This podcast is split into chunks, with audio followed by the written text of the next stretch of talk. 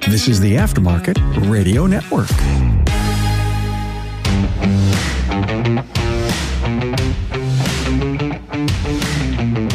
Welcome to another episode of Business by the Numbers. I'm your host, Hunt Demarest, CPA with Paar Melis and Associates. Earlier this year, I announced that we were working on an industry benchmark report, and I'm happy to say that we are actually at the final stages and should be released here any day now. There are some really interesting similarities to some of the top shops that I really never would have thought of, but also there was a lot of things that would have thought had a little bit more relationship to profit, and I was drastically mistaken. So that is exactly what we're going to talk about this week. Before we get into that, I want to have a quick word from our partners who make business by the numbers possible. For over 30 years, NAPA TRACS has made selecting the right shop management system easy by offering the most comprehensive SMS in the industry. We'll prove to you that TRACS is the single best shop management system in the business. Visit them online at napatracs.com. That's N A P A T R A C S.com. Promotive has over 40 years of recruiting and automotive experience. If you're in need of qualified technicians and service advisors and want to offload the heavy lifting, Visit them online at gopromotive.com. So before I talk any more about the benchmark report, I have to say a special thank you to my team at Paar Melis, as well as my clients that took part in sharing their results, trends, and non-financial information that really was the entire reason why we were able to make this report. And I've been thinking about doing this report for years. I've been procrastinating on it. I've thought about it, but we're in the information age. And I always thought we have so much data on really the inner workings of repair shops and I just knew that there was a way to harness it. Now, the actual delivery of this report is a much bigger undertaking than I ever imagined, but the final report is really something that I'm excited to share with you guys and something that I don't really think has ever been done before in the industry. Now, you can correct me if I'm wrong. Hey, these people did it, but I just truly don't think that it's possible because who else has access to the actual real numbers that we do? There's no other benchmark report out there that has real CPA prepared financial information along with non financial metrics for hundreds of repair shops. And since we have clients all over the country of all shapes and sizes, we're able to dive into this in even more detail of different stuff by location, by type of shop, by size, and much more. And it turned into a 32 page report. In the coming years, we plan to have this as an annual publishment with not only updated figures, but also showing trends in the industry as well as performance trends by location. And this report is 99% done. I had it on my desk this morning. I was doing some final edits and I'm kind of can be a perfectionist at the time. So if left to myself, I probably would tweak this thing and keep on changing it till I think it's perfect. And maybe I would never get there. But luckily I have Allison to kick me in the butt and say, Hey, let's get this out to the people that can really use it. We don't need to make this the most perfect thing ever. It's good enough, which I hate that saying, but you have to stop somewhere else. You drive yourself crazy. And depending on when you are listening to this, there's a possibility that this might already be out there. Who knows? You maybe have already read it. It's the beauty of this podcast. And if you're one of my clients, you will get the first release. Um, we felt that it was really important to share this with our clients first, since not only obviously you were the guys that helped us put this together and shared your information, but also just as a thank you for all the support that you give us. And I will make sure that the links are included in the show notes once this is released. But if you want to follow along, we'll announce this on our Facebook page, social media, and will ultimately be available for download on our website. And honestly, here in a couple months, you'll probably be sick of me hearing about it because there is a couple other things that I obviously want to get into and talk about. Probably even going to do some webinars where we can have some Q and A's and people can share their own questions, maybe even their own analysis that they brought out of it as well too enough right now about the overall report. And once this is out there, like I said, we'll dive into this some more. But this week, I just wanted to touch on a couple things that surprised me just while I was going down through and reviewing and, and editing some of this stuff. So, anytime that you're trying to get together this much information, what are you trying to do with it? And obviously, the biggest thing that we're using here with statistics is we're trying to see the relationships. If you looked, and I should share a little snapshot of the spreadsheet that we have, it is pages and pages long of a spreadsheet that was spit out from a database that we're using to create this. But if you look at that spreadsheet, it's just thousands, tens of thousands of different cells of numbers, and it really doesn't give you any sort of usable information. It's information overload. It's too much information, right? This is what I had in a nutshell. We have all this information on our servers and, and saved here. But what we're trying to do here is try to see an interrelationship, not only an interrelationship between some of the financial information, but also trying to make some connections here between non financial information and financials. Hey, is there a link between what kind of benefits that a business offers and overall profitability or even overall productivity of their technicians? Also, looking at different things like, hey, is there a relationship between size of shop and location of shop and the overall profit? And what we're looking for is relationships. It's not necessarily causation on that because that is a very tricky thing that we won't get into today.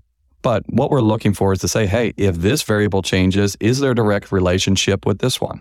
And sometimes there's direct relationships, right? Hey, if this number goes up, on average, this other number goes up at the same rate or at the same level. There's other things that are inverse related. Hey, this is not a good indicator. The higher this one goes, the lower this other metric goes. Now, everyone, when I'm an econ major, right? So I love this kind of stuff, but everyone, when they're looking at numbers, is always looking for a relationship. And depending on how strong of a correlation there is, it really depends. It really is going to dictate how important that variable is. But sometimes there's just no relationship whatsoever, right? If you chart all of these dots on a plot, there's not a consistent line that they run across. Some of them are high and the other variable is low, and vice versa, in between and all around. And there were some things where I knew, hey, I don't think that this probably has any sort of relationship. But there are others that really surprised me. And the first one I want to talk about is labor rate as it relates to profit. And the reason that I found that this was important was it's something that is probably the most shared piece of information, right? Other than sales, and we'll talk about that in a second. But labor rate is something that I've seen talk about ad nauseum, right? If you're in any shop owners group and someone goes on there, especially a new shop owner, hey, start my business and I'm doing this much an hour, what are people going to yell? Oh, you need to increase your labor rate. That is not expensive enough. Now, all of this comes from a place of helping, a place of kindness, of trying to make sure that the person is not devaluing their services but also, it probably has an assumption of, hey, if you have that low of a labor rate, you probably aren't making any money. So if you increase your labor rate, you're going to make money. Now, if you look at this on the surface, you might see a direct relationship. Hunt, what the heck are you talking about? If your labor rate's $100 an hour and you go to $200 an hour, how are you not going to make more profit?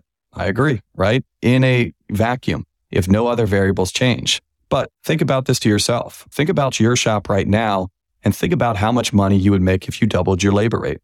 I will guarantee you that this first week, you're going to make more money than you would have before. Probably in the second week, probably even in the third week. But what do you think that's going to do to your overall clientele, to your overall customer base by increasing your prices that much? Do you think that you will be able to replace the customers that no longer can afford or no longer come to you because you're too expensive? Or do you think that you'll have enough that stick around that you'll still make more money? And I think that is some of what we're seeing here in a nutshell. Plus, another thing is, all right, if your labor rate is really high, but also your costs are extremely high as well too. Are you actually relatively any more expensive? It might look like you're really expensive at $200 an hour, but what's your overhead? What are you paying your average technician? How much does it cost in rent to do business where you are?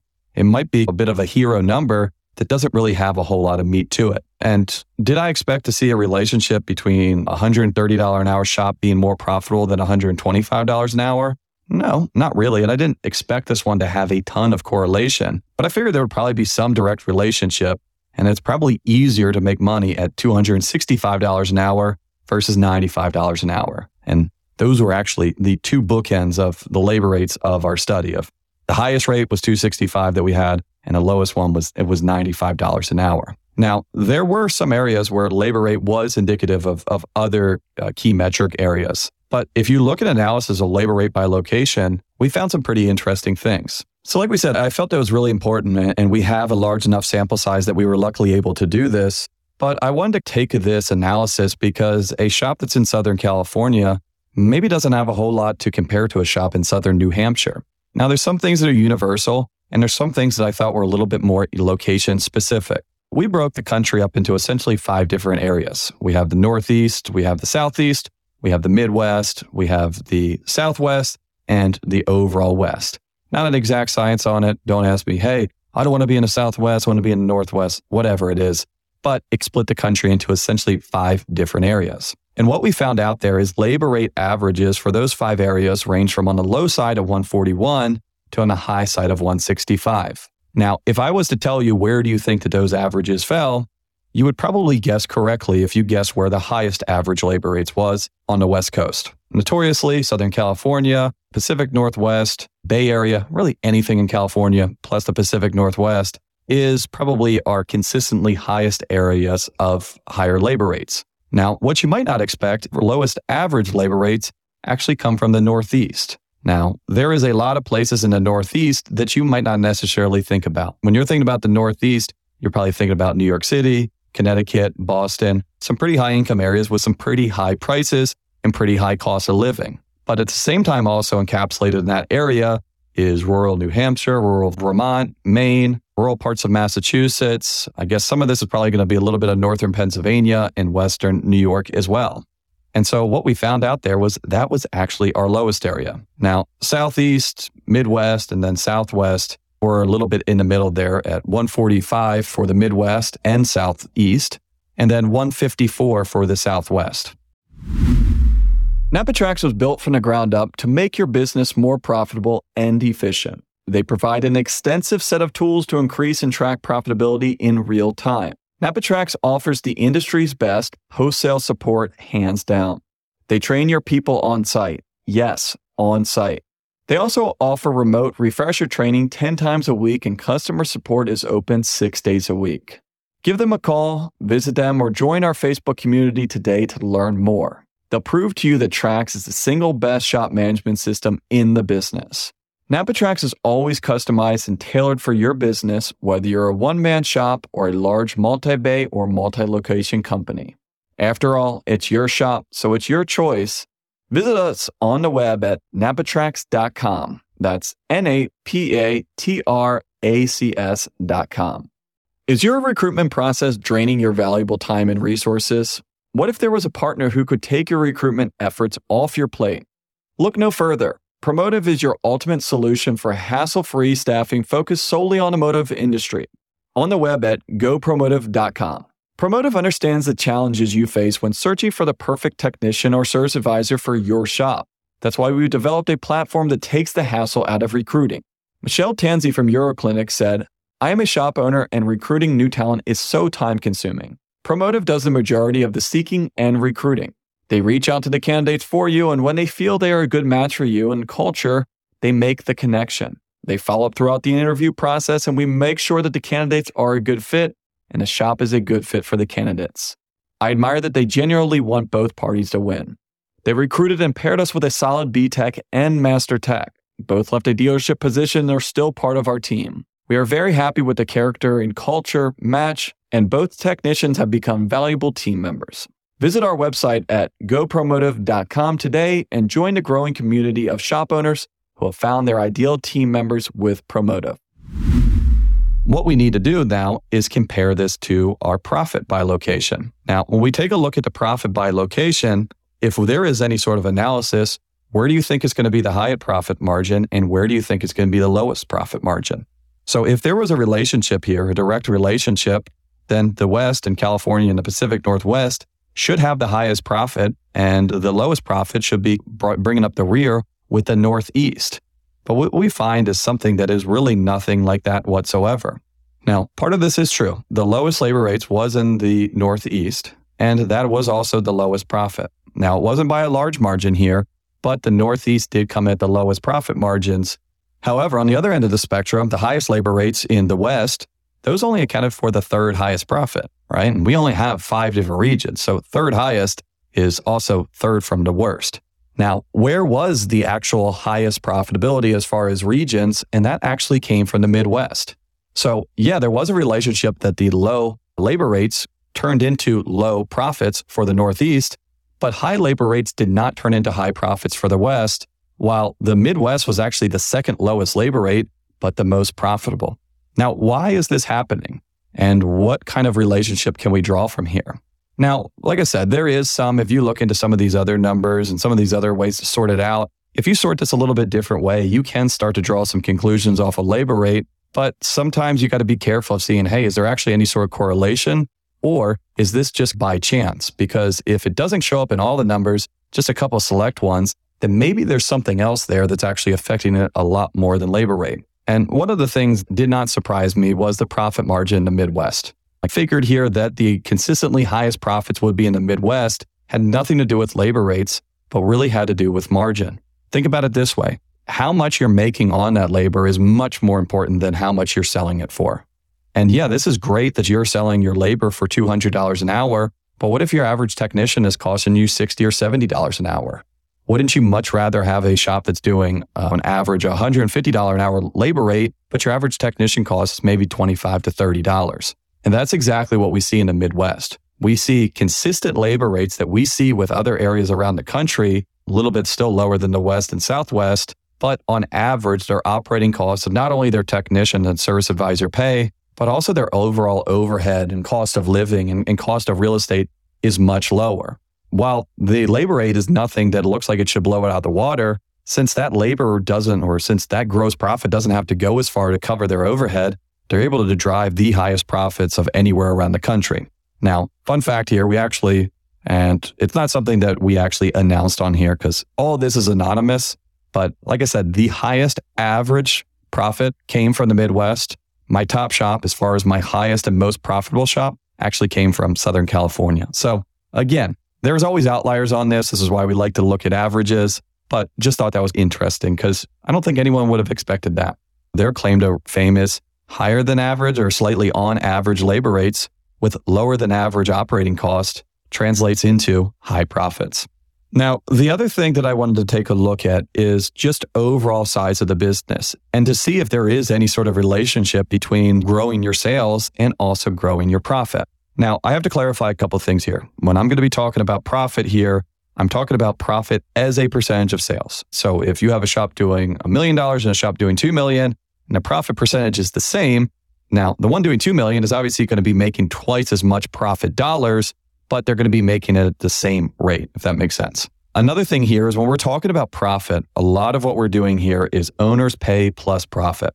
And the reason is this is going to help us smooth out a lot of differing pay rates. Because if we only use net profit and we ignored owner's pay, then an owner that took $400,000 on salary and reduced their profit is not going to look as successful as a business that took no money on salary and maybe only made a $75,000 profit. So we had to factor that in there, not only for that situation, but also depending on how our clients are set up and taxed, they might not be on payroll whatsoever. So we wanted to remove those variables. Now, when we were taking a look at the sizes of the shop, it was tricky to be able to figure out what we did or where to have that demarcation line. But looking at the sample size on it, what we found out is about the 1.2 to 1.4 million dollar range is the tipping point. We had half our clients above that, half of our clients below that.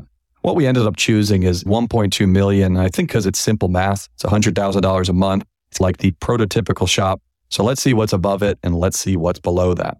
Now, to give you an idea of what this average shop looks like in both of those, for our smaller shops, those shops were averaging about $85,000 a month and worked out to be about a million dollar a year in sales. Now, the shops in the bigger category of our bigger shops, they average about $174,000 a month in sales or worked out to be about a $2 million business.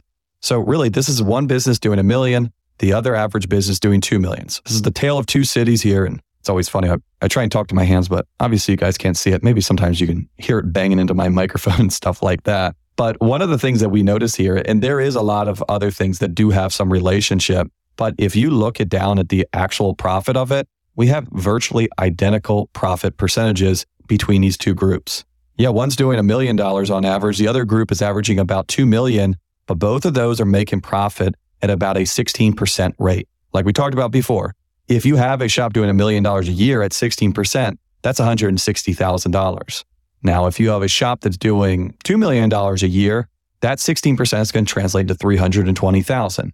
So yeah, obviously you are having more in sales and more in profit, but we don't see any sort of major increases in profitability or any major real decreases in profitability as businesses grow. And as this comparison is about doubling the average. This is one that I took a look at and was like, why can this happen? Because I could probably give you five different arguments here, depending on these numbers went up, these numbers went down, or these numbers are exactly the same. The big thing here is you might have a little bit of an argument to say, hey, shouldn't these bigger shops be actually even more profitable? Because if you have a 10 bay facility, you theoretically could do 3 million. If you're only doing a million out of that, aren't you probably going to be underperforming? Yes and no there's a couple different things that are also built into here. If you are a tire shop and you sell a ton of tires, and when I say tire shop, 30% or more of your sales are coming from the sale of tires. Generally, those are going to be my bigger shops. An average tire shop is probably twice the sales volume of a comparatively sized general repair facility just because of what they're selling. Their average tickets are generally a little bit higher, even though that the margins are going to be a little bit lower there. This is quantity over quality, and that is not meant to be an insult. That just means, hey, the name of this formula that we built for these businesses, instead of making $5 on every ticket, I'm making $2.50 on every ticket. So I need to do twice as many of them. This is exactly what we see. Hey, overall profit percentage the same, but we're doing double the amount of work. Also, a lot of things here is fleet work. If you're a primarily fleet shop or you do a lot of fleet work, you're probably going to have a much higher sales volume. Now, generally, fleet work, just like tire work, is going to be sold at a lower percentage margin. So while some of these top shops also have a lot of synergy here by the efficiencies and being able to outrun their overhead faster, some of these bigger shops are having rec- or recognizing a little bit lower margin in some categories than a comparative smaller shop. And the last thing on here is overhead cost. Yeah, you might be able to save more money on your rent as a percentage of sales, or maybe you don't have to do as much advertising as you get bigger on there. But one of the things that you do have that smaller shops don't is a couple different expenses. The smaller shops are probably not going to have two or three different managers. If your shop is three locations, because some of these we're looking at groups here, or if your shop is doing four or five million dollars a year, there is personnel and there's people there that we would never see in a shop that are doing $800,000 a year. And if you look down through here, you could pull some comparisons, you could pull some different numbers, but there's not a drastic change. Honestly, if I was a betting man, I would have actually expected this to be inverse related. I would expect it to actually be the bigger shops overall recognizing a lower percentage profit than the smaller shops. Because what I see a lot of times is as shops get bigger, they're not as worried about getting every last cent out of there just because the volume is much bigger. They're looking for more ease of operations and more kind of redundancy and consistency there than maybe that shop doing $800,000 a year that is trying to turn it up to 11 and squeeze every single cent of profit out of there. But numbers don't lie. Small shops, big shops, a lot of these things look extremely similar. What does that mean to you? I don't know. It's draw your own conclusions here. But one of the things here is when you're looking down the street and you're saying, hey, look how much bigger that shop is, look how much that smaller that shop is. It doesn't mean that it's probably that drastically different there. It's going to be bigger, as it's going to be more zeros behind it, but the overall structure and the overall layout, this might be up, this might be down, but they look pretty darn similar from a high level view or broken out the way that we have here. If anything, I hope this at least got you curious to check out that report once we finally do release it here. And I think this is going to be really helpful for a lot of people to get a true idea of what other shops are really doing. And also, once this is out, I'd love to hear your thoughts, quest for things that you want to see in the upcoming reports, and any other comments that you have. Anytime I hear feedback, usually it's good. Every once in a while, we get a couple critical ones, but it really does make my day. It really does mean a lot to say, hey, we put a lot of dedication to it. I dedicated a ton of time, a ton of nights of putting together this report. So did my clients. So did my team on it. And so to just hear that people said, wow, this is cool. I read it one time. You know what? That's all I need. Please share this with friends. If you have any questions, comments, or ideas for a future episode, please shoot me an email at podcast at paarmelis.com. Thanks again for listening on the Aftermarket Radio Network. You can find all shows on the aftermarketradionetwork.com and on your favorite podcast listening app. So thanks again for joining me on Business by the Numbers. Stay safe out there, and I will talk to you all next week. You've been listening to Business by the Numbers with Hunt Demarest on the Aftermarket Radio Network. Follow Hunt on your favorite podcast listening app. Let him know what you'd like him to cover. His email is in the show notes. Hunt is all for advancing the aftermarket.